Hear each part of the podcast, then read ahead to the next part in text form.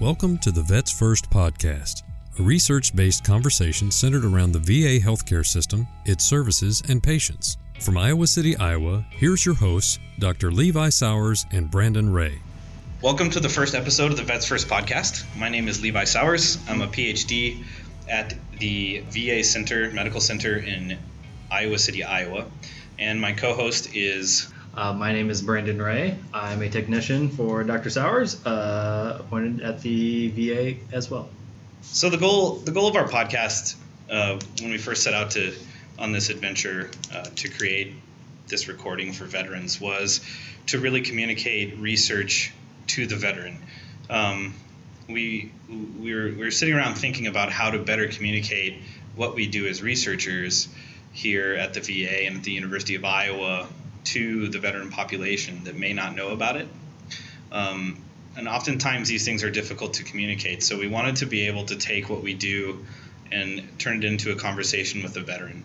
And so Brandon and I came up with the idea of starting this podcast uh, to do that very thing. And so the goal that we have come to is to introduce researchers at the VA, what they work on, how they work on it, why they work on it, and why it matters to them to work for the VA. In addition to that, we think that it's often a problem that veterans are not heard, that their problems are not heard in the greater community. And we want to be able to communicate their voices to a greater audience, specifically to the researchers that are involved in the VA. We're going to discuss a multitude of, of different topics as we move through this podcast. We're going to talk about headache. Brandon's going to talk about looking at pain in animals and how this all relates back to the to the veteran and why it's important for the veteran. So we're gonna start by introducing a little bit of what we do. I'm gonna let Brandon go first. Brandon is a technician in my laboratory. He went to the University of Iowa. Um, what did you study? Uh, comprehensive biology. Comprehensive biology. Nice. Um, and so he did a four-year degree here, and then started working in Andy Russo's laboratory, uh, of which I am now a part of as well and he is going to tell you a little bit about what he does so you can get to know us a little bit. Brandon, where'd you actually grow up at? How, how did you even come to be in science? Uh, I actually grew up uh, just south of Dubuque, Iowa, uh, in a small town uh, called Bernard, Iowa. Uh, only had a population of 91 at the time. Um, and so my last name is Ray. I lived on Ray Road. My grandfather was the mayor of the town for a short period of time, and my uncle runs one of the two bars. So it's safe to say uh, you're about as uh, rural as you can come. All small towns have to have a bar, right? Yes. That's how I found. if there's one thing in any small town Iowa, uh, it's it's a bar. Bars, church, uh, and perhaps a stoplight if you are on the higher end of the population. So, uh, where'd you go to high or high school at? Because I'm assuming these small towns, a lot of times in Iowa, for those who don't know, these small towns don't have their own high school. They're often shared with multiple small towns. Right, right. So I went to high school uh, in the neighboring town of Cascade, Iowa. It was about 10 miles from my house. Uh, I remembered that I would have a hour and a half bus ride in the morning uh, because we had to drive around the countryside picking up all the kids. Um, it was not too bad. Winter time, being first on the bus, warming up the seats uh, was never very fun, but uh, it was an experience I would not trade. Nice. So then you went to high school where? Uh, Cascade, Iowa. Cascade, Iowa. Cascade, Iowa. And so then, so then uh, you went off to uh, the University of Iowa, right? Right. I went to the University of Iowa afterwards. Uh, I have always been interested in science and research. Uh, growing up watching science fiction, reading science fiction, and then seeing that you can actually become a scientist and turn that fiction into reality uh, seemed, seemed pretty enticing. So I went to the University of Iowa uh, for a Bachelor of Science degree in comprehensive biology. Uh, I had trouble deciding on a specific track, whether it be uh, evolutionary, uh, genetics. Um, so with the comprehensive track, I got to sample in all methods that are biology. Nice. When did you start in Andy's lab? I started in Dr. Russo's lab in 2011 as a senior. Um, after working for a few months, I was given a project, or rather, um, felt I could take on a project looking at uh, blood vessel dilation in migraine models of mice, uh, per, um, specifically the uh, middle cerebral artery and basilar artery in the brain of the mice. I was looking at different compounds that could help the dilation of blood vessels during migraine. Um, so that's where I learned many of the surgical techniques that I employ today in terms of looking at uh, anything related with vasculature or brain uh, in the mouse animal model of migraine. Mm-hmm. Yeah, and so you know, continuing down that line of, of questioning here, um, it's like I'm interviewing you, even though we're going to be the ones interviewing people as we move forward here. Pretty much. Um, you know, what what what really drew you to research? Um, being able to, what really drew me to research, being able to actively think on the job. Uh, working, growing up, um, particularly on the farm, you would have to actively think of solutions to problems that would arise, and it was never really a mundane task, even though some days felt like that, um, to figure out solutions to achieve a goal. And research, uh, along with having a, uh, an affinity towards uh, science, um, in that regard, uh, allows you to actively think and actively solve problems. So going to work never seems like dull monotony uh, in a sense. Uh, you're going in with a purpose, and uh, it's something that I thoroughly enjoy. Yeah, for sure. Um, so a little bit about me. Uh, I grew up in Iowa as well, in a town called Perry, Iowa, uh, in central Iowa. I I grew up on a little farm just north of Perry. I spent my days running around in fields, um, cutting down thistles that I thought were enemies it was a pretty good childhood. I got to use my imagination a lot, and from a very early age, my dad got me interested in how the world worked, and and uh, he bought me this. I remember him buying me this little microscope when I was like ten, and I used it to look at everything I possibly could under it, like my own spit and um, just basically anything I could like cut. I remember cutting open a worm and looking at the worm blood underneath it. just really random stuff like that. And so um, when I went to high school, I was kind of a drifter. I didn't, you know, I just kind of drifted around a lot during high school, and then I finally, and I went to high school in Perry, Iowa. Perry was big enough to have its own own high school at the time in Lake Cascade, and then what I did was I, I became even more interested. I think the only classes that really interested me, besides some of my English courses, were uh, science courses. And so I was like, hey, I'm going to go to school for uh, what I started originally as I was going to go to school for computer science, but I ended up hating it. I cannot do programming. And so I ended up going to school for uh, uh, to be a lab tech in a um, in a hospital, drawing blood and things like that, running running blood samples. And as I moved through college at the University of Iowa, I decided that that wasn't going to be for me as well. Uh, I spent five years here as an undergrad, and then when I, I, finally decided to go to grad school and get my PhD in molecular and cellular biology, where I did my PhD at the University of Iowa with a, a, doctor named Alex Bassuk, who's a pediatric neurologist. I studied uh, epileptic seizures and autism at the time.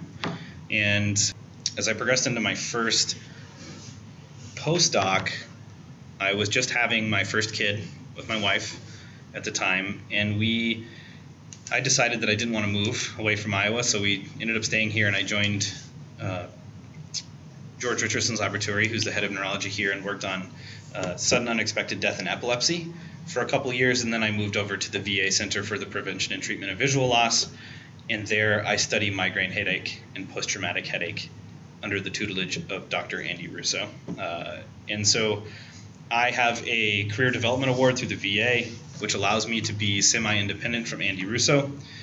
I specifically study the neuroanatomy or the underlying brain regions that contribute to the development of light aversion, light aversion in headache or photophobia. So, people with migraines, when they get these really bad headaches, they often have uh, an, an, aversion to light. And so, uh, to specifically normal or normally yeah. not noxious levels of light. Uh, yeah, that's a really good point. Right. And so we and, and, and people might be like, well, just put on some gla- sunglasses or take a take a couple pills, but in reality, migraines are much more than just a headache. Uh, it's one of the most debilitating diseases in the world, and people who suffer from migraine headaches uh, in the United States alone uh, are costing the economy about 13 to 15 billion dollars a year just in time lost. So it's quite quite a burden, and it's also really common in the veteran population, where uh, especially combat veterans who have served in Iraq and Afghanistan uh, get a significant amount of migraine headaches. As well as post traumatic headaches. So, those veterans who suffer a TBI or a traumatic brain injury event during service can then get chronic headaches that can be lifelong thereafter. And, and it's it's actually quite a high percentage. I think it's upwards of 50% who, of veterans who get TBI will end up getting chronic post traumatic headache. Uh, which can also be quite debilitating. And what's interesting about the two diseases is that they're quite similar. So, uh, at least clinically, they're almost the same thing. Whether or not what's going on underneath the surface in the brain is the same thing, I think is yet to be determined. But uh, for now, this is what I'm working on. Uh, as I said, Brandon and I are going to do our best to communicate research uh, in, in terms that, that we can understand and that you can understand because a lot of these people I even talk to, it sounds like a foreign language to me. I remember I when I first started grad school, I would go to scientific talks and be like, oh my God, what I get myself into? I can't understand anything that's going on. So I think it's really important that we as researchers communicate what we do in terms that people can understand, that normal people can understand, and uh, uh, also get the veteran closer to us and let them know what we're doing, right, on a personal level. Who are we? What do we do? How do we communicate to you, uh, to veterans in a better, a better way? And so Right. I think it's communication is, really the the key factor that we're trying to address. Um, particularly people with migraines uh, being told that take an Advil or whatnot, specifically by people who obviously don't get migraines. I'm sure can become very frustrating about just how debilitating that pain is. Um, I myself do not get migraines, but my father gets cluster headaches, and um, He's a former farmer and machinist, and probably one of the uh, toughest guys I know. And to see him be completely taken out for days at a time when he gets a cluster headache, though different than migraine, just highlighting uh, that amount of pain that someone can experience. And when you yourself don't have that experience, in particular, if you're seeing a physician or a therapist or somebody else who may not be experiencing the same type of ailment that you are, um, really trying to reach across and communicating that and bridging both gaps is uh, very important. Do you have any family members that have served in the military or? My cousin Joey serves in the Navy. And currently? Currently. Oh, cool. um, I honestly can't remember. I haven't been in contact in a while. I can't remember what his uh, ranking is right now. Uh, I can feel the ears burning of my family members back in St. Donatus, uh, where he's originally from, as I should probably know this. Yeah. But I know, yeah, you should you should probably. I should know, know this. I should know this. He's my uh, brother's godfather. Um, oh, cool. Um, uh, but yeah, he was on one of the carriers, I believe, during the shock and awe. Um, oh, interesting. Uh, years ago yeah. Uh, overseas.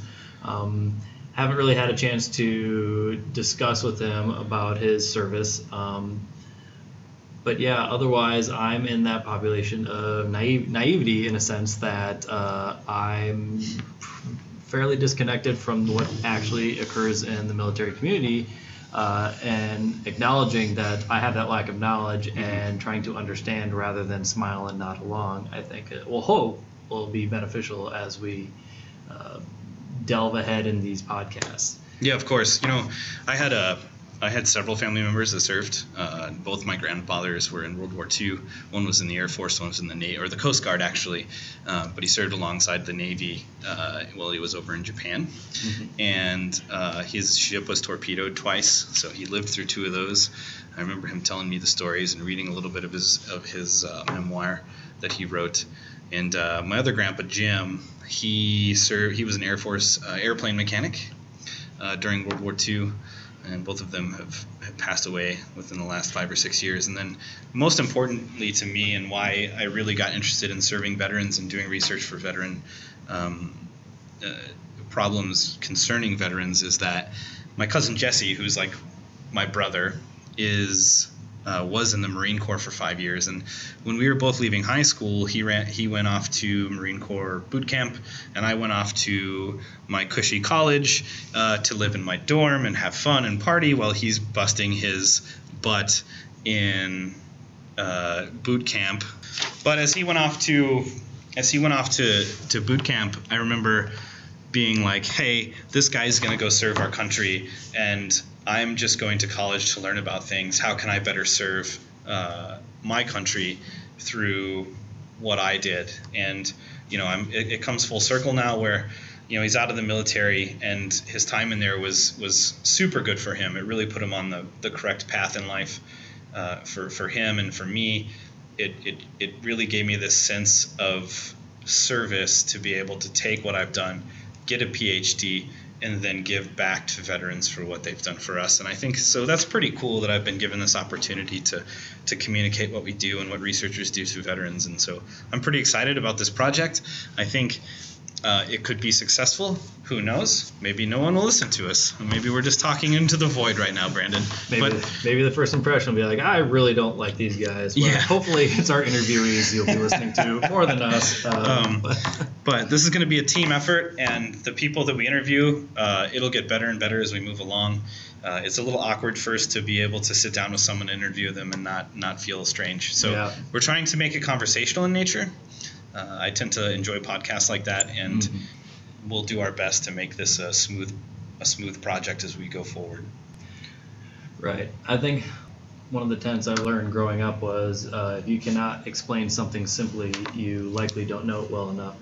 And I think that's going to be important moving forward with this podcast um, to really convey what's going on research wise uh, here, how it actually affects, even when at face value, it doesn't really seem like this has anything, what, whoever we're talking to, wherever the topic is, might have anything to do with uh, helping veterans, but hopefully making those connections uh, down the road will really highlight uh, how uh, really paying it back to uh, our servicemen and women who have given their all to the country doesn't ring hollow in a sense. So I'd like to thank Brandon for being my co-host. Uh, once again, I'm Levi Sowers. This is Brandon Ray.